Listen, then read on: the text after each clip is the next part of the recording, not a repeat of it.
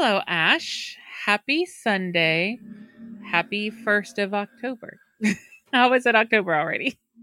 Yeah, I don't know. Um, you and I discussed just before we uh, hit the record button how little I've actually been uh, at home over the last, call it two and a half months. Uh, so I'm not sure. Uh, I feel like before this last little trip, I left and it was like super duper hot outside all the time. And then I, mm-hmm. I got mm-hmm. back to New York uh, about a week ago and it was the um, rain apocalypse and like 60 degrees every day. So it's just like a night and day uh, difference between, um, you know, when I left and when I got back. Oh my goodness. I saw some of the pictures from the the recent rains in New York and it's like, oh, I there are times where it's like I, I, mean I enjoyed my time in New York, um, and um, but on the flip side, it's like you know what I I know exactly what those subways looked like with all the the water pouring. Is like I'm glad I wasn't having to experience that. Yeah, think thankfully we were totally fine. We got a lot of messages, very nice messages from you know friends and family asking if we were all right, and I think that was when I was first alerted to how bad it actually was. Just because mm-hmm. here, here in a, at least our little corner of Astoria, Queens, uh, it was just a really bad rainstorm. Um, we actually, uh, uh, my wife and I, we walked out in it um, for a little while because we needed to go get uh, COVID boosters and on, on Friday, and mm-hmm. I remember uh, having to come back and change clothes because uh, I was just like totally soaked through uh, which oh didn't help because then the next 24 hours I was dead in bed with this. The, how do these COVID shots do for you, by the way? Do they just like oh, destroy man. you? Uh, well, yes, and um, it's I can tell it. I it's like within 20 minutes of getting the silly thing, and I'm glad we have it. Like, don't get me wrong, but I what in the world is in there? Or I guess what is I guess it's a good thing that your immune system is reacting so strongly to it. But it's like within the last few times I've gotten it, I've I've actually driven um like we've gotten it together as a group, my sister and and some of her kids. And so uh, she has a van and we would drive over and get the shot. And we get it and then all literally on the way back because the place that we got it was a good 15 20 minutes away from home and by the time I'm home, like even before, just you know, as we're pulling up to home, it's like all of a sudden this is this wham. It's like you can tell your body is now has seen something and is reacting to it. And I am toast for like the rest of the day. Um,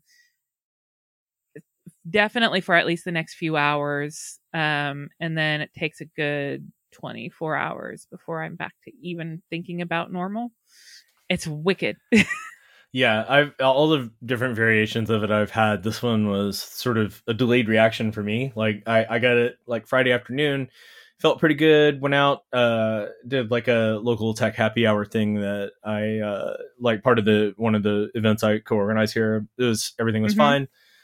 I get back reasonable hour, pretty chill, and I'm like, aha, this will be the COVID shot where I'm fine. and then I woke up the next morning and I, I woke up the next morning and uh, have breakfast, you know, and I'm just at some point I'm like, eh, I think I'm gonna go lay down for a second. I thought I was just sleepy, and then the next thing I knew, I woke up again and it's like 11 or something. Oh my goodness! yeah, yeah.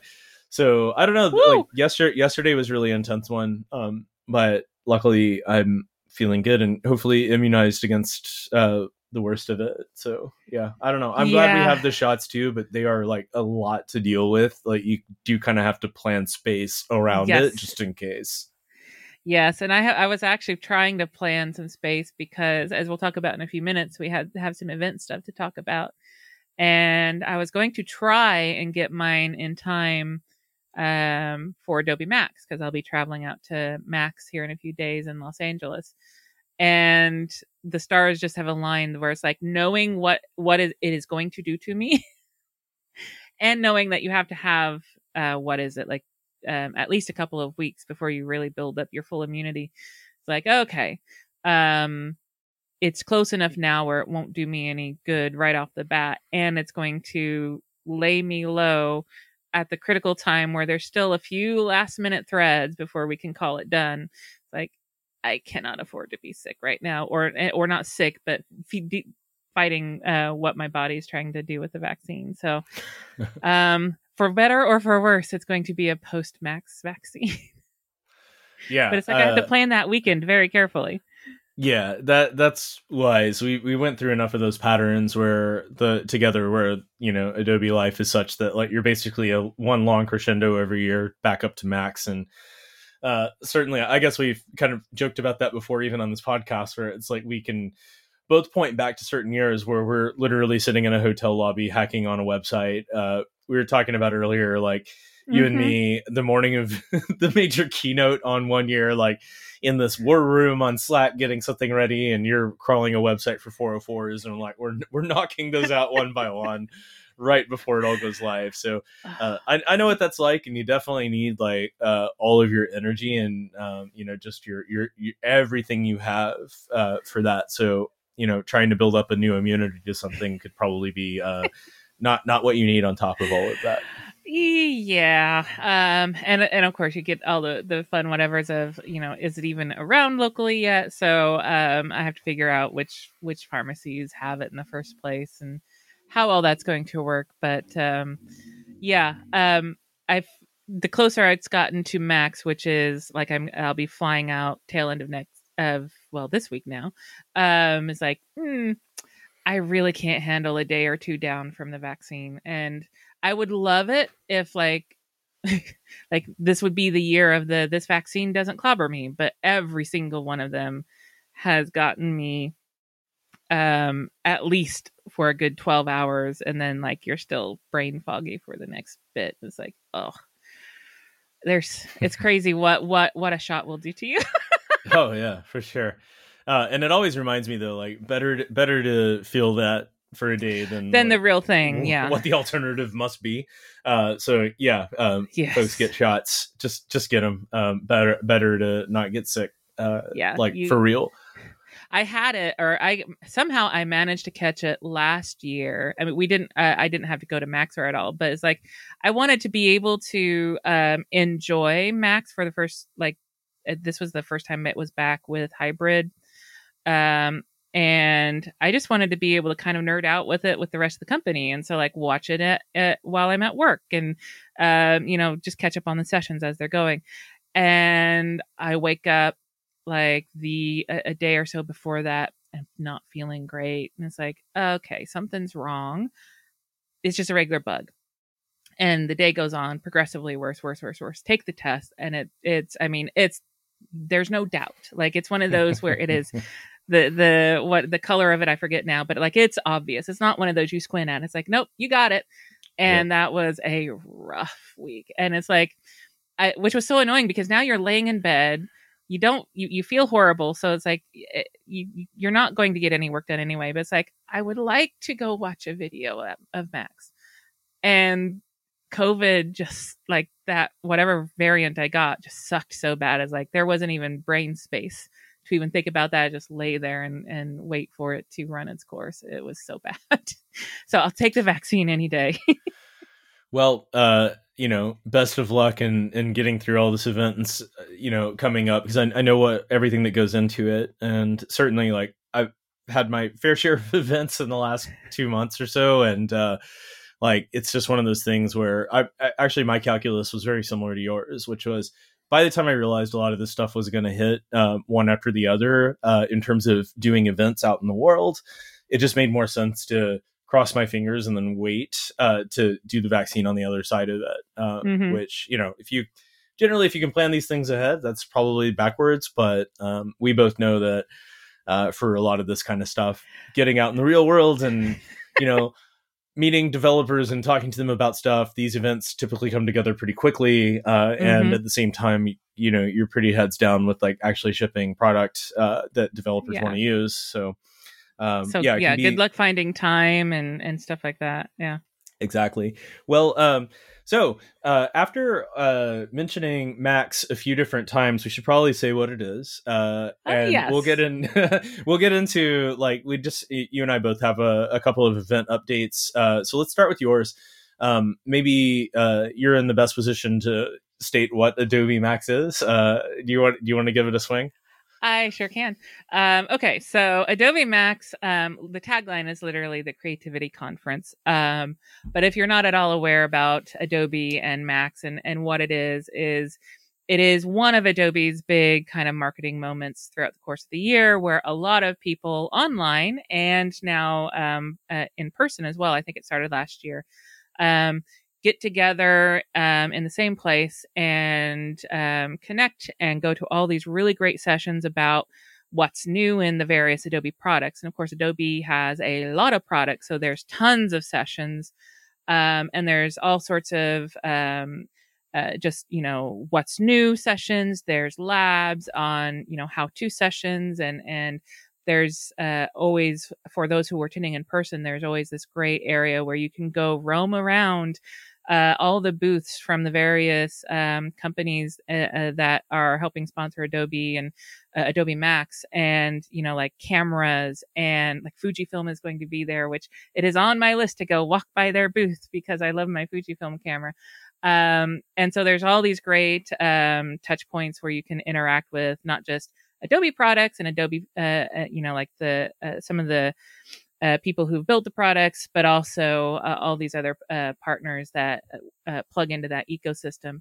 And the, it's it's always just a great experience. Like the keynotes are always really inspiring and amazing. The there's um, all of this new new fun stuff that you can play with uh, in in like say Photoshop or Adobe Express or Lightroom. Like I'm always looking; those are the ones that I'm always looking forward to because I love my Lightroom, I love Photoshop, I love Adobe Express. Is like what's the ne- next new thing and to blow my mind.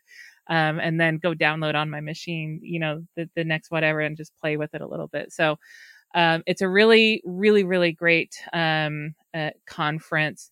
Um, and it goes over the course of a few days. Um, this year we have um, Adobe Express is is is a big part of it, and as we've talked previously on this podcast um, about Adobe Express add-ons, uh, because I'm a product manager uh, working on the uh, add-on experience, uh, the capabilities of add-ons inside of Adobe Express, and so we actually have a session uh, this year uh, where we'll be chatting about uh, what add ons are, why you should use them, why you might want to build them, um, and even have a few people on stage talking about their experiences.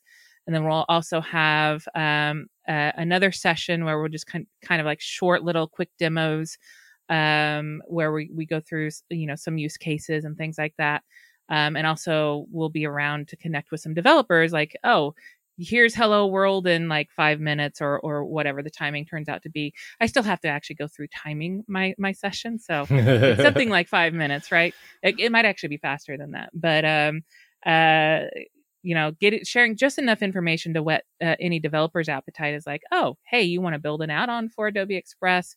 Uh, you can come meet us at you know creative, the creative park and, and come find us and, and we will be happy to walk them through more stuff in terms of what the capabilities are how you might go further is what they want to do possible um, and things like that. So even though max is not um, a developer conference inevitably there's a decent number of people there who are um, even if they don't consider themselves developers, they are um, te- uh, technically proficient enough with you know, with web development technologies like HTML and CSS and JavaScript that um, there's a decent enough people around, a decent number of people around who want to uh, dig into that stuff, and so we have that session is actually on the first day of max unlike the last time we did this which i think ended up at one of the worst possible time slots i think it was the last day of Max after there's always a big bash where there's a cool concert or something like cool event. And so, you know, everyone goes to that and then, you know, you kind of uh, tired or hungover or whatever in the morning. And so like, I, I remember our session, um, uh, back when we were doing XD plugins was like at the worst possible time there. And we still got a good turnout for the number of people who showed up. Um, so there's even if there isn't a developer community uh, or a developer conference, there is still a community of developers that are that are around. So I'm really looking forward to chatting with them. Um, the session should be recorded, so by the time this episode goes live, um, I'll drop in the the link uh, to the session. Um, the session's title is called Adobe Express Add-ons: Spark Creativity with Powerful Gems. Um, so it is very much an overview. Anyone who listened to our add on episode a couple of episodes back um, we'll have a decent sense of kind of the same stuff that we're talking about here is like what are add-ons where do you find them why would you want to use them um, and then if you're interested uh, what it takes to build them. Um, but uh, it'll be a really good session. Another coworker uh, and i are going to be co-presenting and we'll we, we are having the opportunity to you know dog food with express and make some really cool visuals and things like that. So it's going to be really excited. I can't i can't wait and it still blows my mind that that's just about just slightly over a week away. Yeah i'm i'm super excited to to watch as well because like we we did an episode uh, about the Adobe Express add-ons beta a little while back, mm-hmm. and so we kind of got into the weeds a bit about like you know how how you can get started and what some of the use cases might be. Um, mm-hmm. but what I'm really looking forward to from these sessions from you is like also a bit of a survey of like you know what people are actually doing with them now, and yes. uh, as I think uh, for me, I find myself like I, I duck in and out of Creative Cloud, uh, like the actual desktop app, uh, just enough to kind of there if i have like a certain project i'm working on that's when i find myself diving in a bit deeper. But if it's like day-to-day photo editing you know before i throw something up on instagram or share with my family or whatever else i might do um, for me i, I kind of tend to really just fall back on my own sort of patterns of how i'm using it right because i'm mm-hmm. you know it's it's important to find those workflows too where sometimes you're like all right the latest and greatest whatever like i'm here to do a thing i gotta focus on that yeah. and then sometimes when you take the bigger ones on sometimes it's like okay here's something where i know i'm gonna be kind of going in a little bit deeper or oh, it's a longer term project and then yeah i do kind of want to look around and see like all right what kind of new things are available to me so kind of in, test, in anticipation of that you know maybe next project that i might want to do that. And just want to devote some time to seeing like what developers are doing uh, to you know push the possibilities forward inside mm-hmm. of creative cloud. Yeah i think there's there's so much cool stuff. Of course i mean we, we were always talking about ai and things like that and there's going to be i mean there's there's all that stuff but then there's you know there's always the next improvements to lightroom and the next bit of uh, you know this this these amazing things that photoshop is doing or or what have you. And so i'm always i'm always super excited to see these get demoed in the keynote. Um uh, bless the presenters because um, it's one thing to be giving a demo uh, slash mostly recorded demo as a fallback in a uh, in a session with a, a, a decent amount of attendees, but it's not like the keynote, which is like everyone's there and they're watching you. Like uh, the the people who manage to demos these things on stage, um, nerves of steel, and uh, I'm glad it's them, not me.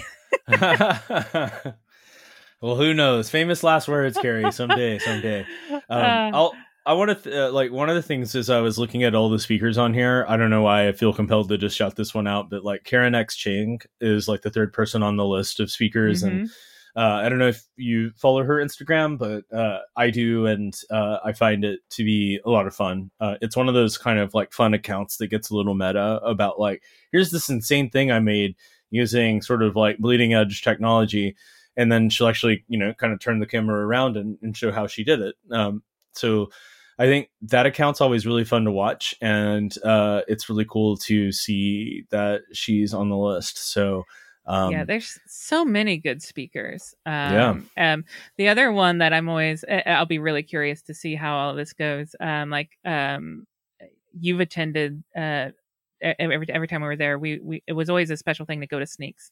Um, they've got Adam Adam DeVine is going to be the host for Sneaks, but Sneaks is like always this kind of mind blowing session where it's like, oh, what's kind of what are what are developers inside of Adobe like imagining?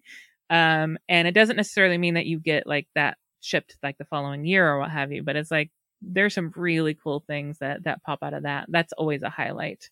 Um, but there's so many other really great great uh, speakers on this list, and um, even because uh, it'll be past when this is actually live by the time this gets uploaded.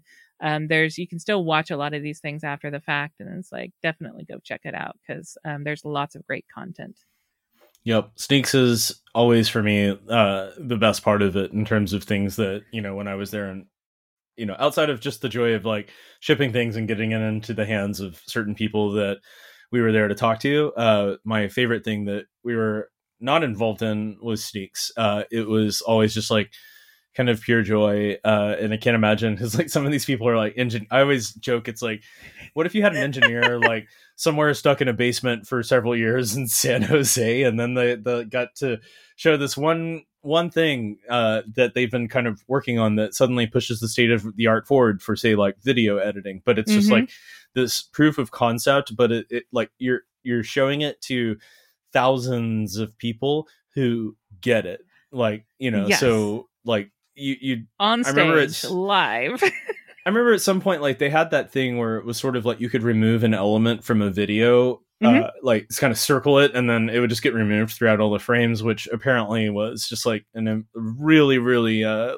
laborious task before that and i just remember sitting in a room and you know uh you might be surrounded by people who do this kind of stuff all day and they're just like whoa you right? know and that, has got to feel really gasps. good yeah. yeah as as the engineer who gets to show off it's like hey here's a thing and maybe it'll be a product maybe it won't but like that feeling must just be incredible yes and to be part of that crowd like i i watching max sessions virtually is great um but on the flip side there is something special about being there in person when as you know everyone is watching this um and realizing the new possibilities is there's something special about that so it's going to be in a really exciting um few days um the content's going to be great even uh after the fact um and I, I can't wait to to to to see what's next. well, cool. So uh, that's one event that we that you've got going on this month, but I'm not going to let you just do one event because uh, there's another one that I've asked you to do, uh, which is uh, so this one is uh, a panel that I'm going to be hosting coming up at the end of the month uh, on. Uh, so let me see one would think that I would have pulled this up in advance to have the exact date. Oh my! Uh, but uh, while I'm ex- describing it, maybe I can uh, find the date here in a second. Um, but basically, we're going to have a panel uh, where I'll have a handful of folks that are uh, uh, really smart people in the space, either in DevRel specifically or very much adjacent to it. Um, and uh, we're going to be talking about uh, using AI as a developer relations team. And specifically at this point, right? Like you might think, okay, for for the I don't know, Kerri about you, but like we are kind of at a phase at this point where it's sort of like, all right, AI, AI, AI. We've been talking about this forever. it, are we just like is okay the hype cycle blah blah blah and of course again like this is tech kind of being in its own sort of bubble because of course mm-hmm. like there's a lot of people out in the world that are still like wait what hey, what's that but for what's those of us yeah exactly. Um and look i've done my fair share of like showing people like just at a restaurant or something like you've got to look at this app. It's really really cool. You talk to it it talks back. And they're like okay sure. All right, whatever. So we've done that and you know um the we're kind of at that point now where maybe we hit the peak hype cycle uh, of what you know at least text based uh, generative AI may be doing for us. But I remain um, firmly convinced that there's actually utility in all of this, and this wasn't mm-hmm. just sort of like a, a, hype cycle thing. Certainly, some of it's been blown out of proportion, but again, I think uh, it's a tool for a certain set of jobs. It's no more than that, um, and mm-hmm. it's not something where you're going to be you know handing over the reins uh, in its current iteration anyways you won't be handing over the reins and just saying like hey do my work for me kind of stuff instead it's you getting smarter about how you do your own work at least that's how i've been finding it uh, mm-hmm. as a user so um when i, I want to say earlier this year i honestly time who knows what time is anymore but i think it was like six months ago meaning i wrote a blog post about uh you know using ai as a DevRel team and kind of what does that mean? Like, how do you use it internally? Not how do I push it on the developers on the on the platform that we serve, but more like how do how does a DevRel team use AI to either get better at their job or uh, well, I don't know, push the state of the job forward or, or whatever it might be. So, um, this panel uh, at the DevRelX Summit which is on October 25th and 26th, 2023, online. Uh, I, I found the date. Uh, so um, we're, we're going to do a panel discussion about this, which is like inside of a DevRel team, or if you're a product manager working with the DevRel team, mm-hmm. like how do we want to use AI to do a better job at DevReling? Um, and so for folks here that don't really know the whole DevRel world, then maybe this is something that might be sort of interesting to you as a sort of offshoot of other things you might be thinking about. But certainly, if you're in DevRel or DevRel adjacent as a product manager, or you know uh, a business development person working on platforms, or you know whatever it might be, uh, I think we're going to get into some interesting stuff, which is really again like post peak hype. How are we actually using this tool? Um, which is a in my mind a legitimate tool we should all be exploring to mm-hmm. get real work done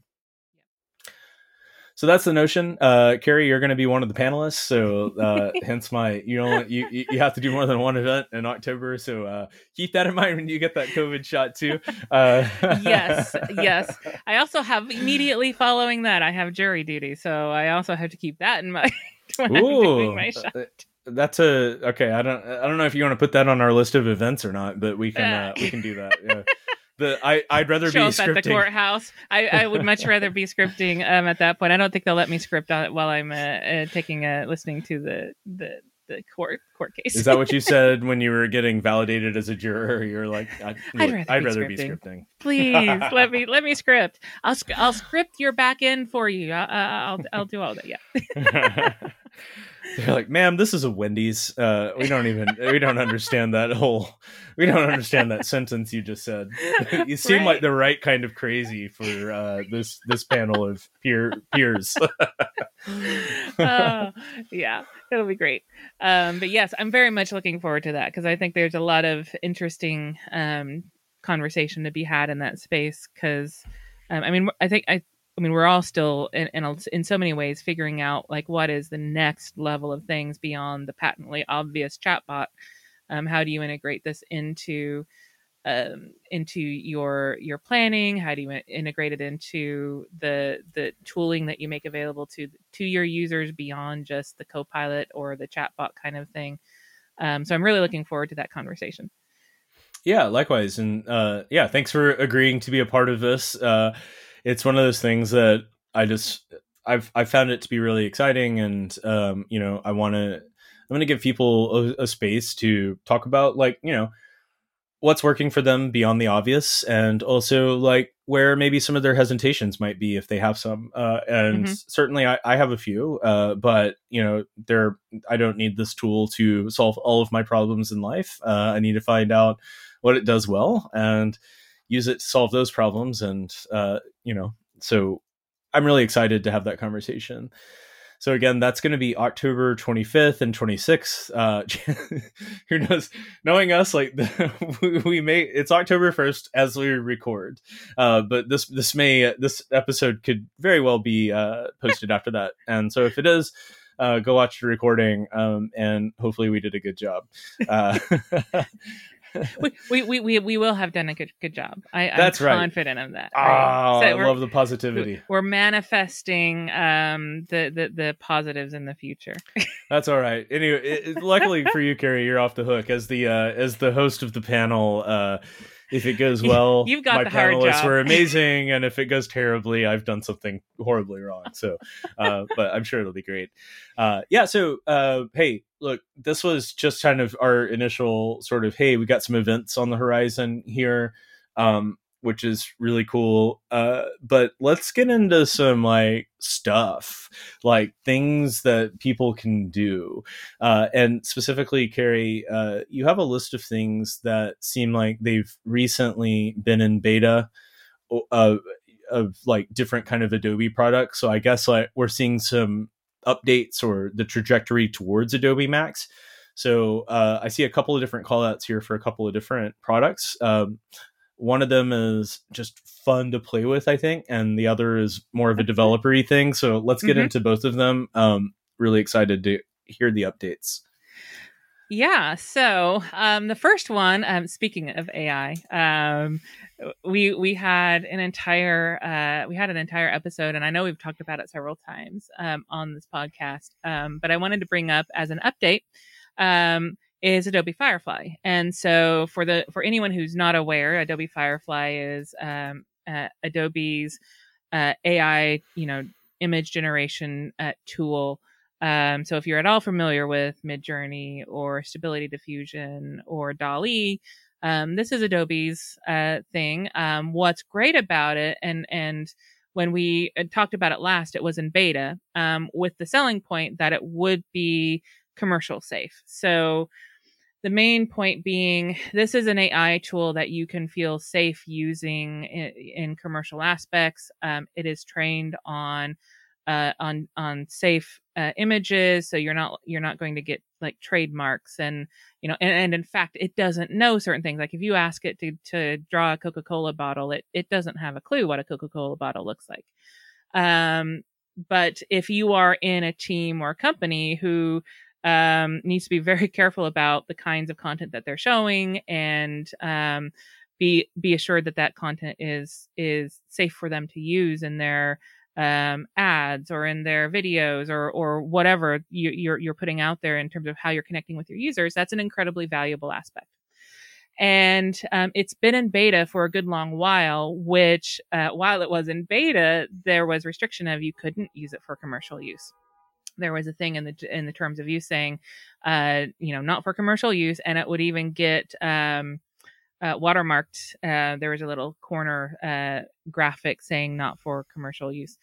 Um, what's great is that's no longer the case. So Firefly has gone uh, gone out of beta, which means it is now safe um, for you to use. That restriction has gone away. And now you can use the Firefly tools, um, either uh, firefly.adobe.com um, or there's Firefly tooling inside of Adobe Express or um, Photoshop as well with generative fill. And so now you can start using this these these capabilities um, in in your real day to day work, um, targeting um, commercial use cases. So um, the the the capabilities are still uh, are currently uh, um, text to image. So i can do uh, give it a prompt. I'll get my image back which i think we talked uh, was available the last time we, we talked about this. Um, text effects um, which is really really fun to play with. Um, i you can go all sorts of um, fun, fun directions with the text effects. I was um, you, you know if you're if you're doing a, a poster about um, birds or the zoo or you know you could do fur text effects or you could do um, I was doing one for um, Halloween um, or fall or something like that, and you know I was asking it to give me letters with twigs and leaves, and it it was really fun to play with. Um, we have generative recolor, and we also have generative fill. So now you can also which I don't think was out at the last time that we had talked about this. Um, it, it, landed in Photoshop, um, maybe, but it wasn't available on the website just yet. And so now you can also take the power of um, uh, image creation and go to firefly.com, adobe.com, uh, give it an image, mask out some portion of it, and ask it to fill in the details. And um, as a photographer, that's the one I love probably the most. Like the uh the whole text to image bit is super fun. It's really crazy and powerful. Um, my mom and I were actually um, playing around with it, generating some Halloween content. Um, you know, like run down barn in a wheat field with crows in the sky, black and white, you know, those kinds of things. And it was it was giving really really fun results. Um, but I love, really, really, really love the the generative fill aspect of it. Um, if anything, for um, being able to do some more fantastical stuff that you might not have uh, imagined, or like you have in your eyes, your eyes, mind's eye is how you say that, not eyes, mind, mind's eye. Um, like there's been occasions uh, every time uh, Halloween comes around, my family, uh, my sister's kids, they come around for a photo shoot and they're always in these really amazing um, costumes, right? Um, and our yard is great, um, so no no uh, complaints about the yard. but they're coming in like a princess costume or they're in a knight uh, in shining armor costume. Like, wouldn't it be cool if you could take that photo and put a castle behind them or put them in the middle of, you know, some sort of scene and um i i've been I, i've already been just doing this all a, a, lot with last year's halloween content like i'll uh, go into photoshop remove the background and then just let it uh, you know let it rip with um, fantastical fantasy kind of backgrounds and it's so fun to do. Um, so i can't wait for halloween this year um, to, to really to to to think about taking photos with that in mind.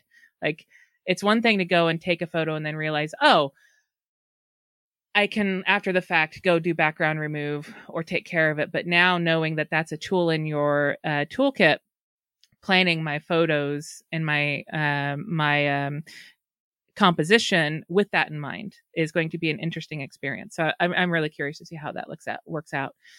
Um, but that generative fill is like great at that, um, and or doing things um, uh, where you're you're you're healing certain aspects of the photo, or or you're restoring some photos um, it's just it's just so cool. So I am like super super happy that um, it finally came out of beta. It's now safe to use from for commercial aspects. Um, you don't get the watermark on it anymore.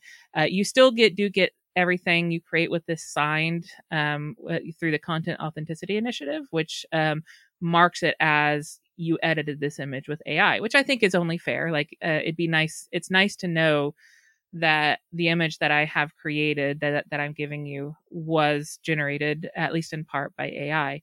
Um, so you still you have that aspect in the image; it's embedded into the file, but um, it's now safe to use, um, and it's uh, you can use the or and, and by safe I mean commercially safe to use.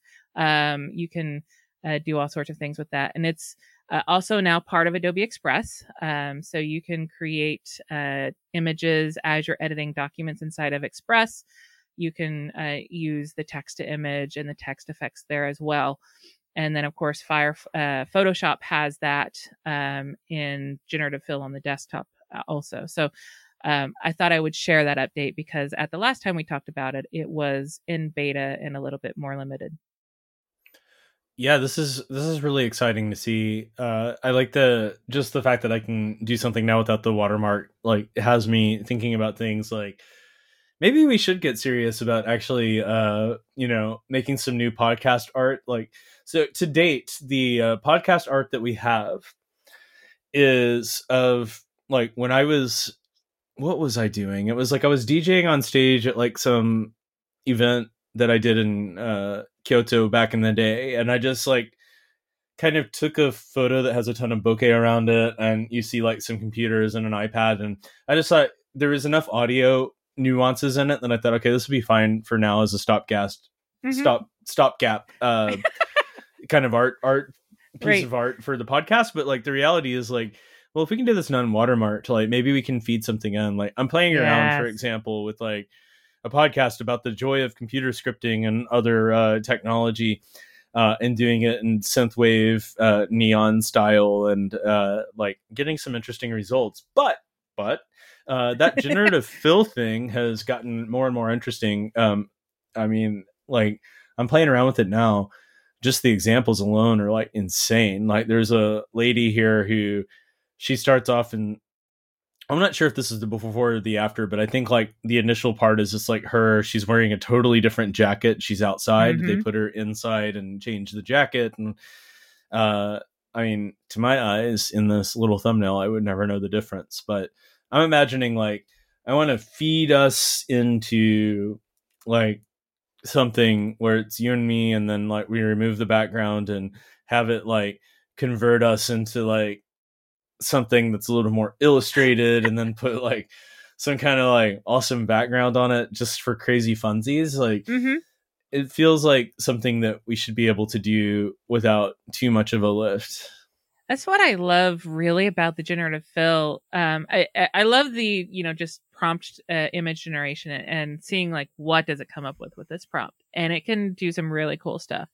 But the the gen fill stuff um, especially when you when you let it sample the rest of the image and and and it has a sense of um, what's going on um like it's great at harmonizing the like exactly that like you could have two people taken from different shots put them in the same document let it infer the middle air the middle space with a little bit of a prompt um, but it's really great at merging all of that together um, it's great at um, okay maybe you need to then alter the the environment a little bit. Like maybe you've gotten two pictures and now you need to put uh, something in in the foreground and then something in the background, like a mic or you know something like that.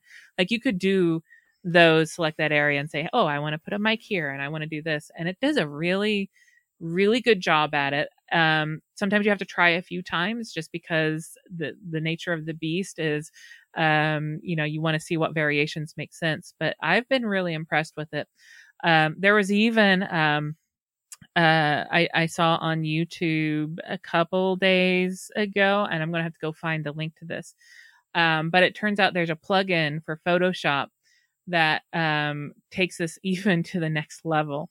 Uh, so the one um, challenge with GenFill, uh, with any of the AI stuff, um, and even from other platforms, is generally you're limited in size to the final output. Um, so like the resolution is usually 512 by 512 or 1024 by 1024 pixels, which is great and fine for like publishing to Instagram or a social media site on the web. Um, no, no problems there. But when you're taking photos, and um, I have a Fujifilm that is what? How many? Meg- 24 megapixels, I think, is what it has you really quickly get into the the area where it's like, okay, zoomed out, the gen fill looks fine zoomed in, you realize, oh, yes, here's the difference because I was running it against a 6000 by 4000 image. Um, and so you, the gen fill portion starts to be a little bit blurry.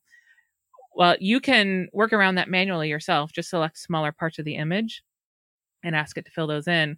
Or I was watching a, a YouTube video, um, and the uh, author of the video, host of the video, had partnered with Pixum, Pix, Piximperfect. Uh, I'll have to get the the exact name of the add-on. Um, to that automates that. So basically, what it does is it goes you, you expand your your your area a little bit, or you tell it where you want it to do it, and it will go make 512 by 512 selections or 1024 by 1024 selections, GenFill it and then make another one and GenFill that one, make another one, GenFill that one, make another one, GenFill that one. And so um, you do have to be aware that uh, Adobe is moving to a credit based system. So you'll get a certain number of credits per month. So that plugin, you could probably blow through your credits in a heartbeat. Um, but on the flip side, it also gets you that really fine, detailed capabilities if you are working on like uh, high megapixel photography. Um, so I'll make sure to go put it, find a link and and, and put it in here because um, I am I. I knew you could do that manually, but I, I, I didn't know that someone would be inventive enough to write a uh, an extension to do that. Which is the joys of being an extensibility product manager, is you realize, oh, that's awesome. Someone went and managed to figure out how to make this work and turn it into um, like GenFill on steroids. it's so cool. Yeah, it's amazing. This is the fun part about working on platforms is like you put something out into the universe and the unexpected can often come back uh, and that's that's that's a pure joy. Um, don't check your iMessage uh, if you don't want to see the uh, results of my terrible text prompting for our uh, podcast art. Uh, but but I want to I, I'm just for I know that this matters not uh, at all. Oh, I love it. It's adorable. I just want to put in my my little vote uh, that counts for nothing for all the things that are in exploration. Here are the things that still get me very excited. Uh, so first up, text to vector. Gimme, gimme, because like I don't know how to vector yes. anything. Like I, Illustrator terrifies me. Um, I'm a Lightroom and Photoshop person. if I'm an Illustrator, I don't know what the I just don't even know what I'm doing. Um, and so like being able to text a vector would be great. Um, and I would love a developer to get on top of that and do something around text to vector, uh, but for say, for example, logos, which mm-hmm. is something I'm playing around with right now. Um, logo generation. Um, there are a lot of tools out there. They all basically do the same thing from what I've seen, and uh, they're uh, I, I don't like them. Uh, I have to say, like I'm. It's just like the, the, they all come back with like very generic things that I want something that's a little more sensitive to what I'm actually saying. um, which tends Mhm. not to happen right now. Uh, that's a matter of time. Um, whether it happens through Express or not, it'll definitely happen. Um, I would like it to happen through Express. So that's one. Uh, the other one, uh, I got. Let me see. So I got three here that I'm like, sweet. Uh, the other one is extend image because I tried doing this with generative fill, and this was the time that I was doing that Express project a few months ago, and it wasn't quite behaving the way I wanted it to. But generative fill is a different thing than extend image, and you can try to make that work, and it can get okay results out of it even today. Like I ended up using what I got eventually, but it was it was harder than I would have thought. Extend image sounds like it does what it says it does on the 10 just based on the little thumbnail here which Mhm. is you've got an image uh, it was a square you need it to be a rectangle which means you need um, some stuff there that you don't want to crop it down. So it means you're going to need something on the sides or top and bottom depending on your aspect ratio and you need that to get filled in. So that's one. And then the what is this in the what is this i'm kind of interested category is personalized results I, I don't remember seeing this one before maybe i did but this feels new in my brain so it has a it has a uh, in the thumbnail it just says teach um so and this this is where i'm a little You know what? I had not actually paid attention to the to what was in that thumbnail until just now, and it's it's making me um, uh, it's absolutely adorable. So uh this is this is like uh it, uh, and I, I maybe i'm wrong but like I, I'm, I'm gonna say i'm gonna go out on a limb and say that like you know how like when nasa says like they've discovered a new exoplanet and then there's always a beautiful picture of said Right, exoplanet yes. which of course Mhm. is like all math it's not like someone went out there and took a picture of it i feel like that's what this is and so like for me in other words like and maybe I, I, for all i know i'm totally wrong but like i just i'm wondering what the ux of something like this would be because it's saying personalized results so the the subtag being generate images based on your own object or style. So in this case it looks like you're feeding in a bunch of pictures of your dog and then you hit the teach button. Um so I, I don't know like I, i'm really curious to see like how that actually ends up landing. Like where are all those photos coming from? How do i sort of identify which body of photos identifies a certain object instead of a different object? And and all of that kind of thing and then like ultimately like what do i get any knobs and um sort of faders or you know Mhm. switches or whatever to sort of like in kind of play around with the results as opposed to just like clicking one button and and getting a thing where now adobe express knows how or sorry adobe firefly knows how to draw accurately a picture of my dog that didn't exist before yeah. I have no idea what it will turn out to be. Like my my dream would be, um, my ideal would be something along the lines of, um, and I'd love to see this in, in, in Adobe Express too. But as a photographer, I love I'm I'm in Lightroom is my thing. Um, like I'd love there to be something uh, similar to, um, you know, how Lightroom can do people identification. Uh, which is really, uh, if you haven't tried it uh, and you're comfortable, um, you know, with that information being stored in your Lightroom library. Like it's really awesome because there's been a few times where it's like it's caught a photo that I hadn't tagged. Um, and it's like, oh, is this group of people, you know, is this group of photos related, you know, this person? And it's really good at even detecting like age differences and things like that. it's it's wicked. Um, what I would love is something similar is like, oh, um, not just people, but pets or animals or other categories of things. And then I could like create these uh, collections like, oh, this is my cat, this is my dog. Um, and not have to go through like I could imagine um the the MVP being like, oh, you have to tag everything yourself, which um as for as much as I love Lightroom, I am a horrible keyworder. Um so any and all AI, like the iPhone's the iPhone's capabilities where it can like kind of auto tag photos is, is a lifesaver. Um so I'd love like something similar to that. And it's like, oh, okay, here's all my my photos of my pet and then have like a way to click a button on that and say, okay, learn what my pet looks like. And then I can have that as some sort of input to show me my pet on on the deck or more accurately is like can you show it to me maybe from a slightly different angle or expand it out? Like you know what my my pet's face and ears and body structure looks like but i only got there half of that in my picture. Like can you complete that fill? Um but like what the what would the teaching process look like? How would you validate that it's going and doing the right thing? How long would that take? Um all of that stuff is like i i am on um oh, I, I can't even think of the phrase, but I am in a, in as much suspense as you are. I think because I can't wait to see how they do this.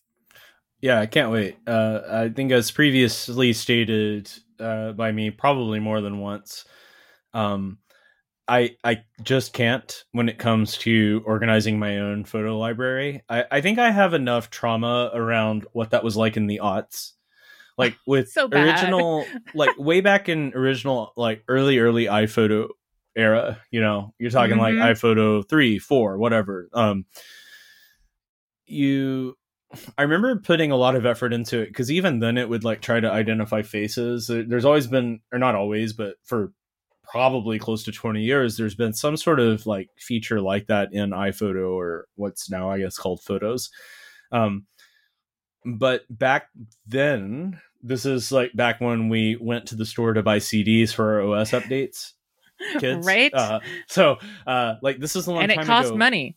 Yeah, yeah. Oh, uh, yeah. I forgot about that. Yeah, like not not cheap. Like some of them were north of a hundred dollars. Mhm. Uh, but I I went through a few migrations. I feel like where either my metadata was totally disregarded after the migration, or like uh, mangled in some way, and then at some point I'm man, like, you know so what? bad. Like some way, some at some point, science will catch up to my speed at taking photos. And not that I'm special about how many photos I take, but I don't know. I have a pretty pretty huge library, and uh, like I just I don't know. Like I I don't want to be on my deathbed thinking about how how much time I spent um, putting tags and categories on my photos. Like I'll, that'll that, that'll those will be moments I regretted. Now doing it in, doing it in the aughts uh, that was the stupidity of youth. Okay, like we all do crazy things when we were kids. I'll forgive my the old man me will forgive myself for that, but Right. I I cannot in good conscience put any more time into that. So Yeah. like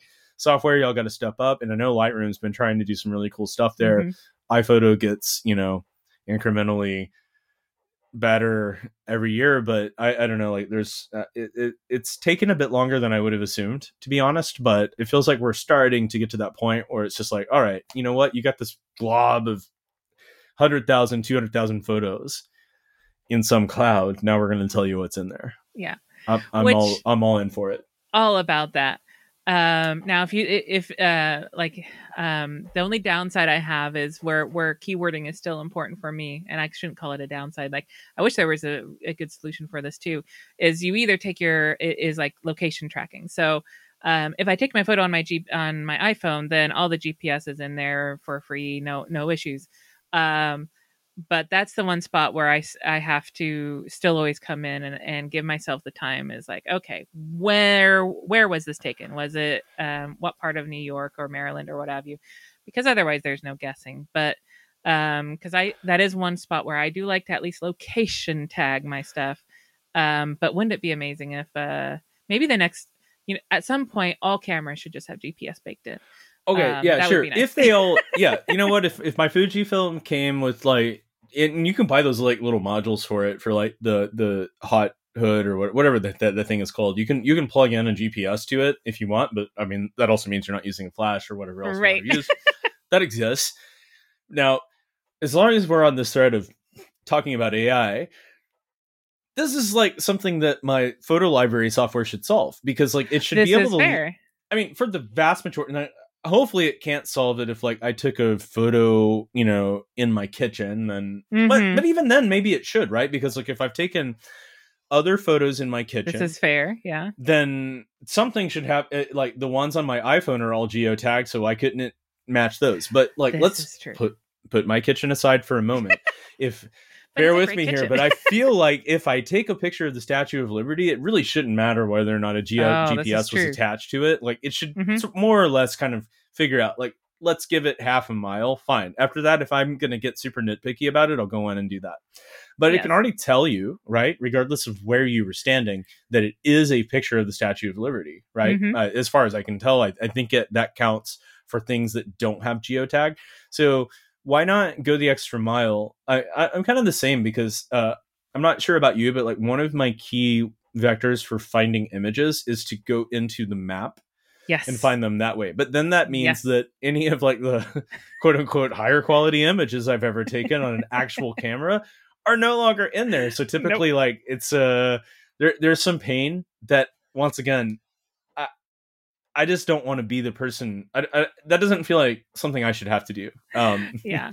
Like i mean you have this device like either my apple watch or my apple phone is or whatever phones you use right is like at a minimum it feels like okay you know when the photo was taken assuming your battery your your time in your camera was was correct um the location data is sitting on my phone there should there's got to be a way to cross reference that at a minimum even without ai and then add in all the ai smarts and make it work. Um, maybe that's the maybe there's something out there like that and i just haven't seen it.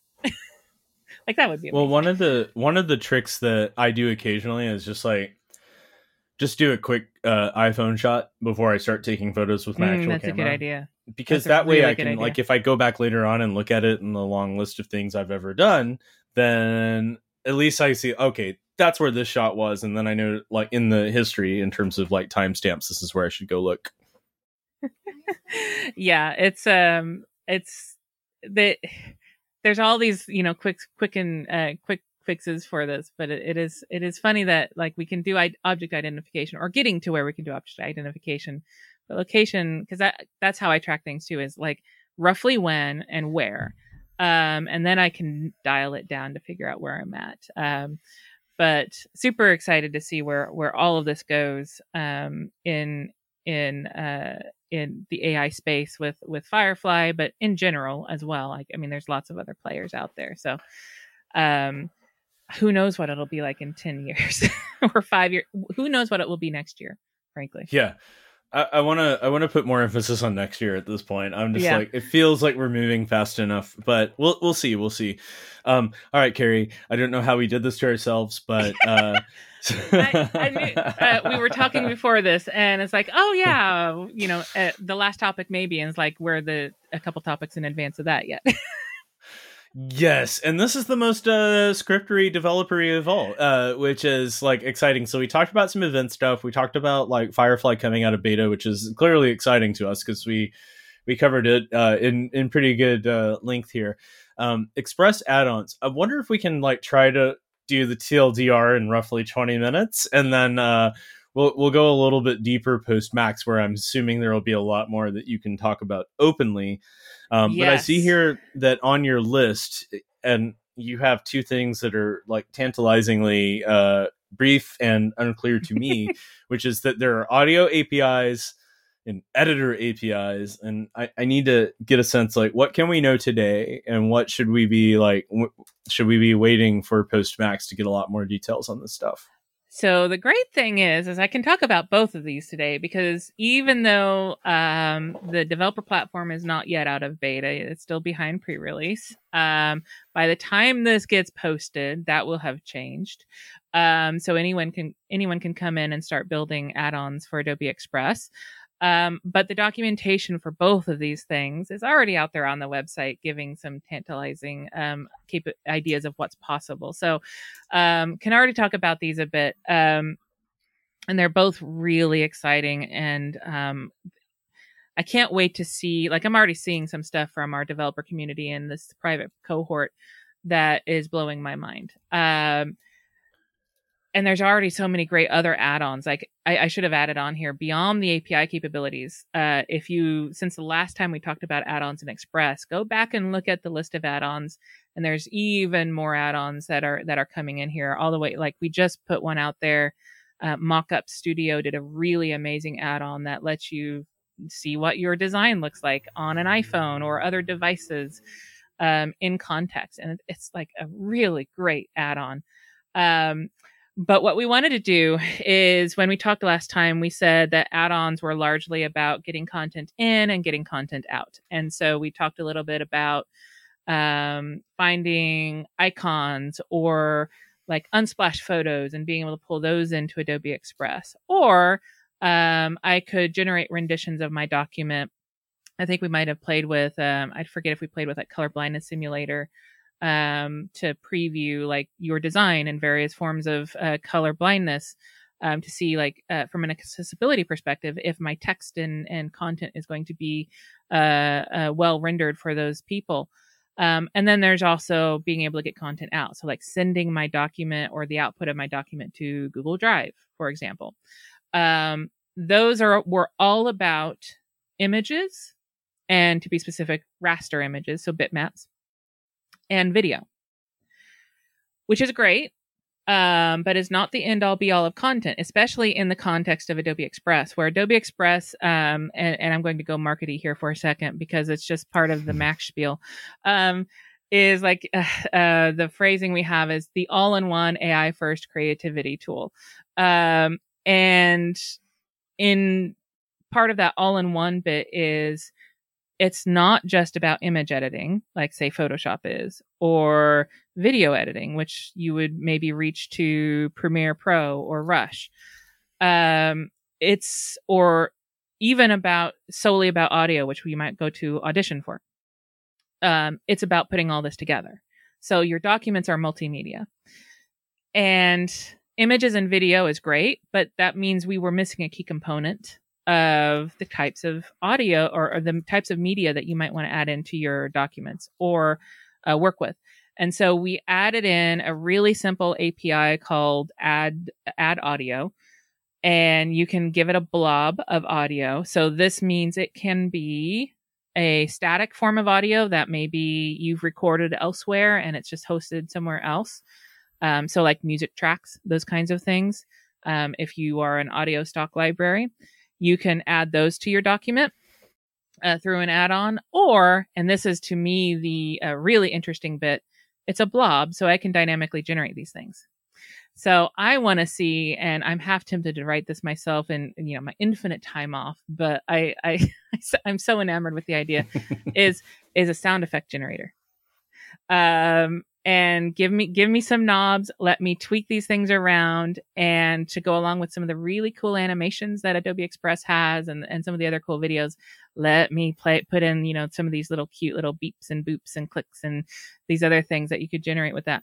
But um, there's all sorts of power there um, but it's really easy to use. You just uh, once you have a blob and um, the file formats are like wave mp3 um, the, the typical standard file formats um, but if you can generate that, you can add it to the document. Then the user can do what, you know, treat it as if it was any o- other audio content in Express. And um, it just unlocks a lot of new capabilities. So, not you could generate sound effects. You could generate a. We've talked about AI um, AI music generation in the past. Like I think that would be an awesome add-on to have. Is like, oh, I want to tell it uh, generate some audio for the scene. It's a happy boppy chip tune, and it just creates something out of whole cloth for me, and I can add it to my document right then and there. Um, so it's a real simple API to talk about, but I think it has a lot of capabilities that like I, I, I know I haven't imagined what what our developer community will do with that yet. Yeah, this is something I'd love to see the docs on at some point. Um, is this something that like do you need to be in the beta Discord to see this, or is this already on the public documentation? It's already on the public docs. Um, and um, shame on me for not having the link immediately handy. Yeah, uh, well, we've already seen this movie, Kerri. I uh, also didn't have links handy for things I wanted to talk about earlier, so but, no worries. We can we'll we'll put it in the show notes. It doesn't matter. Uh, but I think what uh, is nice, it, it, was in my history. So mm-hmm. um, I'll let you talk Excellent. for a couple more minutes, and I will have it. no, I honestly, I until I see it, I, I it's one of those things too, where like I Ba- what based on how you're describing it, I I find myself in the same situation as you, where this sounds really cool. I'm not sure that I've yet processed uh, like in my head what we could do with it. I mean, being able to pass in a blob, for example, like seems like you could do a lot of like like mm-hmm. legit stuff, but also like a lot of fun like glitchy things too. Oh um, yes. Um, and I'm curious. I don't know like how this stuff is like surface to the user because you're saying for example you could use the audio in some document but what does that mean? Like are we talking like an audition document? Oh uh, an express document or... i should say. So okay. any kind of document that you created with adobe express. So this could be um, because it's audio it will convert it into a timeline. So like this would be great for um, i'm adding maybe i want to add some uh, instrumental over a, a little um, animation that I created in Adobe Express um, or like some ambiance. Like maybe I'm making a Halloween poster and I I have an add-on out there that has like um, autumn sounds or whatever, you know, like um, something recorded from the forest or whatever. I could go and add that to my Adobe Express um, content timeline. Is I, I guess I should use is the right word for an animation and then I could generate a video, put that on Instagram or I guess TikTok is would be the right way. Instagram can do well. Instagram has reels, don't they? Um, you can tell how how how up on social media I am. Um, put it on on the TikToks and the YouTubes um, and all that stuff. Um, you sound so cool, right? and with it, I'm, I, am so hip. Um, and you, so you could do all of those things um, and make some really cool stuff, or you know, you could imagine doing it as part of I'm I'm doing this as a presentation or whatnot, and I want to have a little bit of audio. Um, a lot of times you'll have, and Adobe Express will do this already. Actually, if you're doing something like I, I, I want to have um, a presentation or I want to have a voiceover, I can record myself inside the application. I don't have to go off to Audition to do this. I can do this straight within Adobe Express and record myself maybe I don't have time to get into the studio and or you know get a perfect clean recording or figure out how I want to edit that. Um, wouldn't it be amazing to be able to type that in and get a really good voiceover generated for you? That's where the power of the blob comes in because it doesn't have to be a static resource. Um, so there's lots of interesting new opportunities there. Okay. Well, that sounds super interesting, and I want to get a chance to like dig through it a little bit. But um, that's uh, yeah, in some ways, like it it does sound like a, a, big step forward from when we talked about this last, and the the main sort of use case for a lot of what we discussed was really getting things in and taking mm-hmm. things out. So being able to manipulate their uh, like you know right there and express in different ways uh, as a developer sounds pretty intriguing. Um, and my guess is that probably just that notion alone, if I'm I don't know if I'm wishcasting here, but when I see the word editor API, which is the the other thing on your list, what yes. I'm imagining um, is probably more of that, but potentially control over some sort of visual editor or the like. Am I totally off base here, or what? What is that referring to? So, um, for lack of a better term right now, like taxonomy is hard. Um, so I call it editor APIs just to try and um, avoid using the same terminology that then means five different things to everyone. And I'm sure I am failing here because um, editor can mean a lot of things too. What this is, is if you remember back to the days of RxD um, plugins or Photoshop or anything like that, anyone who um, has played with those, is every one of those comes with a document object model, um, just like HTML, CSS, um, and the web does. Um, so I have APIs if I were doing something on the web page where I could say, um, create a text node and add the node to my web page here and set the font and set the text content and all of it, right where I can make it a very dynamic experience. And that's then we end up with the reacts and the Sveltes and the v uh, or the Vues of the world and things like that um, this is uh, you can do the similar things with photoshop. I can iterate over all my layers. I can extract the text content. I can change the font. I can go and edit the colors of everything in a photoshop document and that capability exists there today.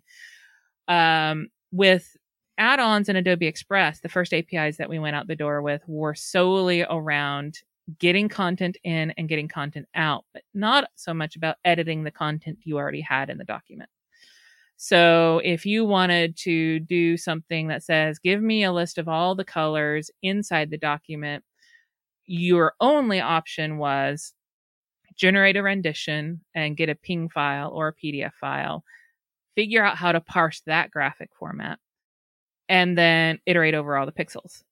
Possible, not, I mean, it's doable. There's libraries out there that would make that work. But wouldn't it be much better if uh, you could say, here's the document structure, Here's all the nodes in the document. Here's all the properties on all those nodes. and I and here's one called color, or here's one called fill and stroke, and there's the hex string right in the middle of there that I could just extract out. Or better, even yet, is now I want to have an add-on that generates content, or maybe a chart generator, or a mind node generator, or mind mapping, or something like that. Like you could have a lot of use cases here. And now I want to be able to add a rectangle or uh, a path or um, various other things in here, um, which means I need to have basically scene graph APIs. Um, if you're familiar at all with XD World, it, we called them scene graph APIs. And so this w- this is the first version of that. It's not complete by any stretch of the imagination. We're in a nice spot where it's a nice problem to have. Is like the immediate thing that after someone sees the documentation, they will go, "Oh, can I do this? No, I can't. When are you adding it?" Uh, which is a wonderful problem to have because uh, we know it's limited in the first bit, but this already starts to unlock a lot of stuff. Like you could have an add-on out there that analyzes your grammar and suggests um, fixes. You could have an add-on that goes out there and says, "Oh, you want to change the stroke on all of these rectangles from blue to red," and go do that. Um, and so this is just that much more granular control.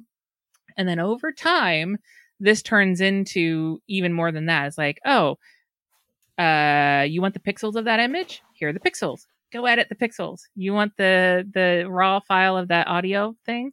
Now you can add glitches to the audio that's already present. So there's just a lot of stuff that this will unlock over time, and this is the first version of those capabilities. Wow, that that sounds really interesting. So if I kind of play that back, like, because this sounds like not at all what I was expecting, but actually a massive quality of life improvement, but also like uh like opening up some new things that previously would have maybe probably not even been possible uh, or uh, possible with a, a, lot of as you said render first and then run everything mm-hmm. on the developer side of things. This is giving them tools into the stuff on the canvas. So i'm, I'm sure when you workshopped uh, uh, different names uh, editor uh, you use scene graph as an example from xdland uh, or canvas like some of those things. But this is basically saying like the active document right now i can get into it programmatically yes um like layer by layer as opposed to mm-hmm. sort of like exporting it and then kind of trying to infer things programmatically based on like the static image which only gets you so far because um, you could um, export as a PDF, and PDF is a great interchange format, right? Um, but that's only getting you data out, and it's the visual content. Like there's no semantics attached to any of this stuff.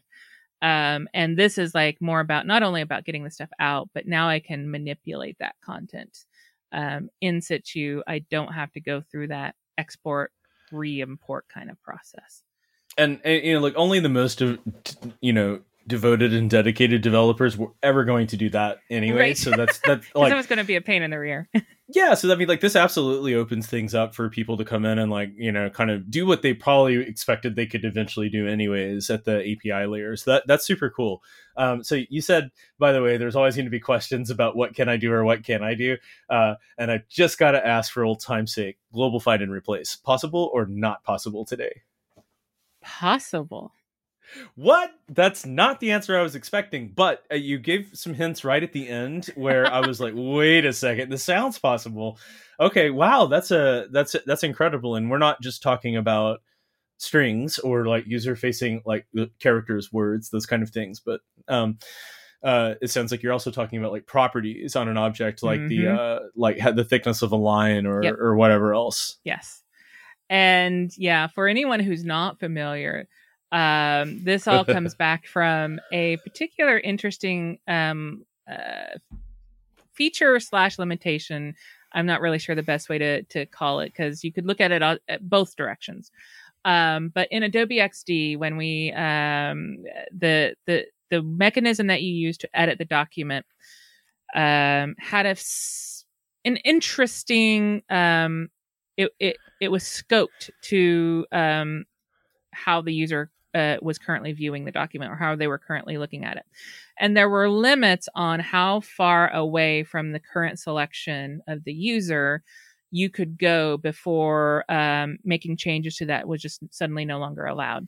And it was that way for a whole host of architectural reasons. It wasn't like an intentional, oh, we don't want you doing um, global search and replace. There was there was technical reasons behind the scenes as to why that wasn't an option. But it did limit you because it means now that if I wanted to do like grammar checking or um, uh, arbitrarily going through the document and making changes to the document, you either had to get the user into a very specific state, and so you had to guide the user to the right state, um, or as the process was going, you had to get them into the right state, um, or you had to give them hints as to you know reasons as to why you couldn't do the thing. And it's like the the global search and replace is literally the first plugin everyone went to write in XD because XD didn't have search and replace in the UI. It's like, oh, this is an obvious feature gap. I will go fix that.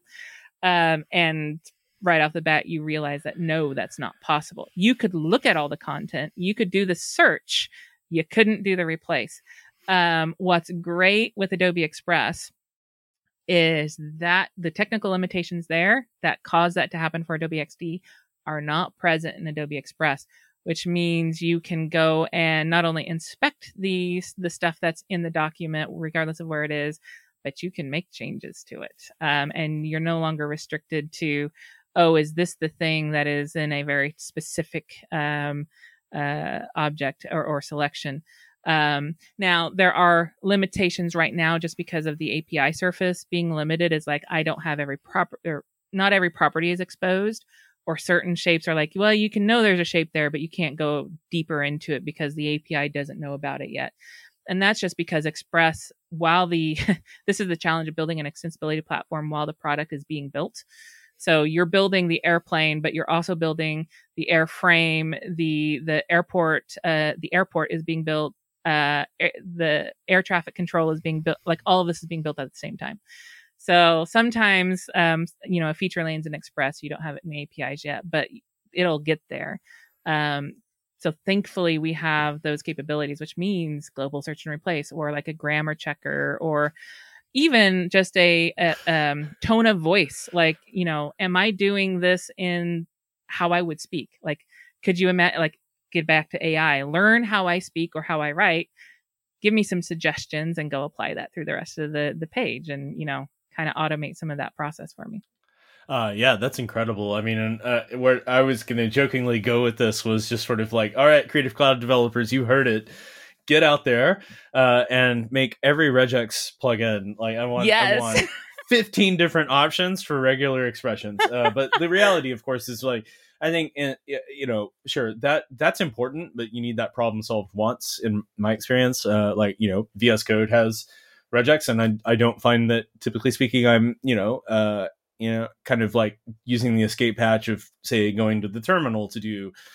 different sort of incantations for regular expressions or or what have you. But um, I think you know constructively which look Kerri that was amazing you pivoted that right into something that was like no we can get way beyond that and there's actually a lot of a space for different developers to come in and like mm-hmm. actually you know sure for the text fine but like what about some of the stylistic you know ways of doing things that you may want to have an ai sort of be able to kind of like look over and um, kind of see if your body of work is as consistent as you want it to be. I, I don't know. I'm just kind of like making things up here, but like the reality is like with that access, you can read it all in, and you know, in principle, eventually you will be able to write it all out. But look, mm-hmm. even if you couldn't, like, uh, the developer could still flag that something's like a right. little off kilter yeah. in a certain place mm-hmm. because they, they know that it's you know in like they can see it. Maybe they just can't do something about it yet. But that that's right. really cool. Yeah. Really cool. Yeah, so it's early days, um, but given that we'd already chatted about it, um, and that these are both of these API updates are are are super powerful. The editor APIs is like an order of magnitude in terms of not only just the net, like adding audio is one API. Um, editor APIs, you're looking at uh, 50 at least, and that's just a start because you have to go navigate the document and read proper, you know, all these things. Like um, just like the JavaScript or the HTML DOM model is not a simple API surface. Um, this is a large, large API surface, but it's great to have like uh, version uh, one sitting in the uh, the documentation, and it's it's. I, I will note the editor APIs are flagged as experimental. They're going to be experimental for a little while after Max as well, because we're also looking for um, any Creative Cloud developer out there who is playing with this, give us feedback too. Like this is the um, perfect opportunity to say, oh, not only do I want this thing, but maybe the way you're do, maybe the way that I'm doing this is a little bit awkward, or or maybe have you thought about trying it this way? And so um, they're experimental in that stage to get feedback as well. So, um, but that doesn't mean that you can't play with them in your own add-on. You can you can set a flag. Um, it's a, called experimental API is true, and then you can play with them to your heart's content. Super cool.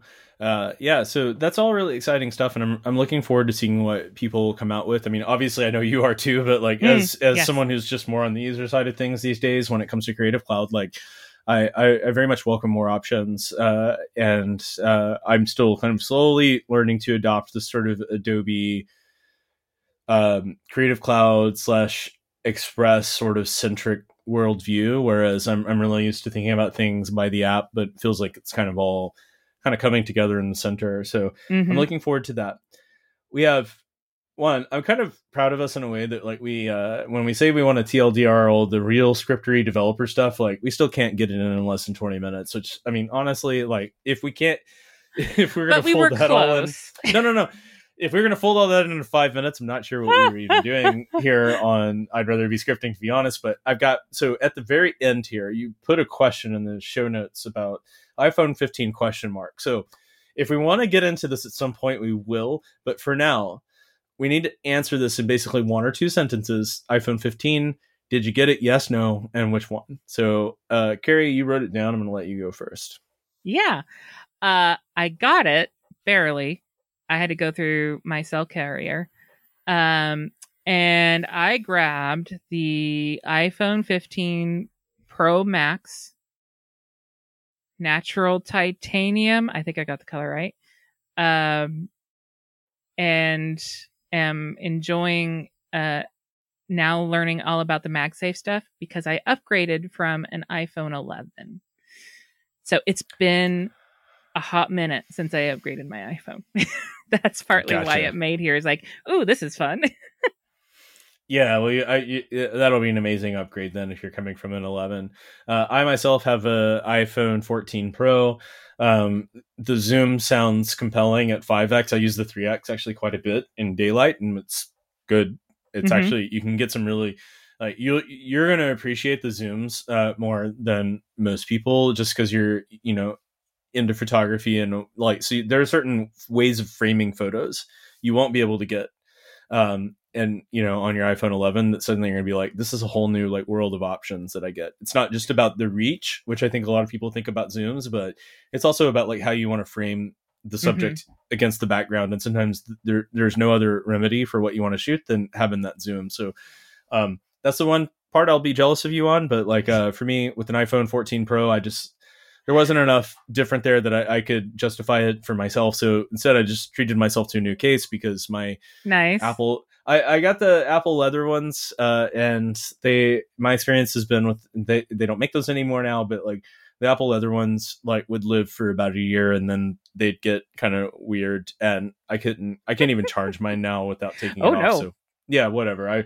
I ordered a new case. I ordered the wrong case, uh, so I no! had to. I I couldn't remember which. Do you ever like all the iPhones are so samey now? Like I couldn't remember. I was like, I knew it was a 14 something, and then I, I put 14 Pro Max because I'm like, this phone feels big to me, and it sure is heavy. Turns out I don't have a Pro Max. I have a Pro. Uh, oh, uh, so that's significant.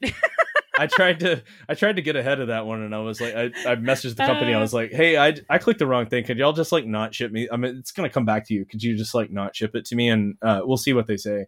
Uh, it seems like they're so underwater right now. They haven't even gotten to oh, shipping oh, anything in a week. I also got um a an external like uh MagSafe charger as well, just because uh or Sweet. like a a portable one, just because. Uh-huh I kind of at that point now where ear in on a phone like this, sadly, uh, doesn't necessarily make it all day. And I was really feeling that while I was traveling a lot over the last mm, couple of yeah. months. So, so, I was just like, look, I'm just gonna bite the bullet, have an external like little thing that mag safes itself onto the back, and just uh, charges the phone. So um, for me, that'll feel like an all new phone with a new case and everything else. But there's That'll nothing I'm really. Yeah, iPhone 14 Pro is super solid, so I'm, I'm not sad about that. iPhone Yeah. 11 to iPhone 15, you're gonna it's gonna blow your brains out. I think so. Uh, you'll love it. Um, It's it's great. I I feel a little bit sad, you know, bad. Like I, I get I get attached to my phones, and it's like it's sitting there not getting used. I may find a video use for it because it's still perfectly fine as a like as a device. Um, and then it's like, uh, but I was playing with it today, and it's like, oh, it's a little slow. Like you don't have the 120 frames per second. Now I can tell. Um, and it's like, okay, um, it it was it was time. Um, it was also time because I was out of space, so I I didn't get I didn't get significantly um like a huge amount of space, but I'm up to like 256 because I do not intend on shooting ProRes. But even if I did, you can shoot ProRes out to an external drive. So, you know, kudos on that one for Apple. 256 has been the sweet spot for me for a very long time at this point. I think I got into 256 pretty early on, like when it was kind of silly expensive, but still cheaper than still cheaper than what a base model for some of these things are now. Right. Oh, uh, but yeah. I, I've kind of felt like I even out there. Um, otherwise, I you know anything lower than that, and I seem to like start hitting those warnings. Or I was about- getting to the point where literally um, every app was getting offloaded, and inevitably you would. Uh, I, I bef- in the last days it was to the point where it wouldn't install um, because it was so out of space, and it's like, okay, it's a good thing this new phone is coming. All right. iPhones, new iPhones are great. I'm I'm holding out for next year, but you know what? iPhone whatever, Apple Watch whatever because we need to crack open those Adobe Express add-on docs because I'd rather be scripting. Thanks for listening to this episode of I'd Rather Be Scripting. If you love scripting, terminals, Z Shell, JavaScript development, and other random technology tangents as much as we do, we'd love to hear from you. You can always leave a review on your preferred podcasting platform, or you can reach out to us via the social links on our website, I'd rather be scripting.com. Until next time, I'd rather be scripting.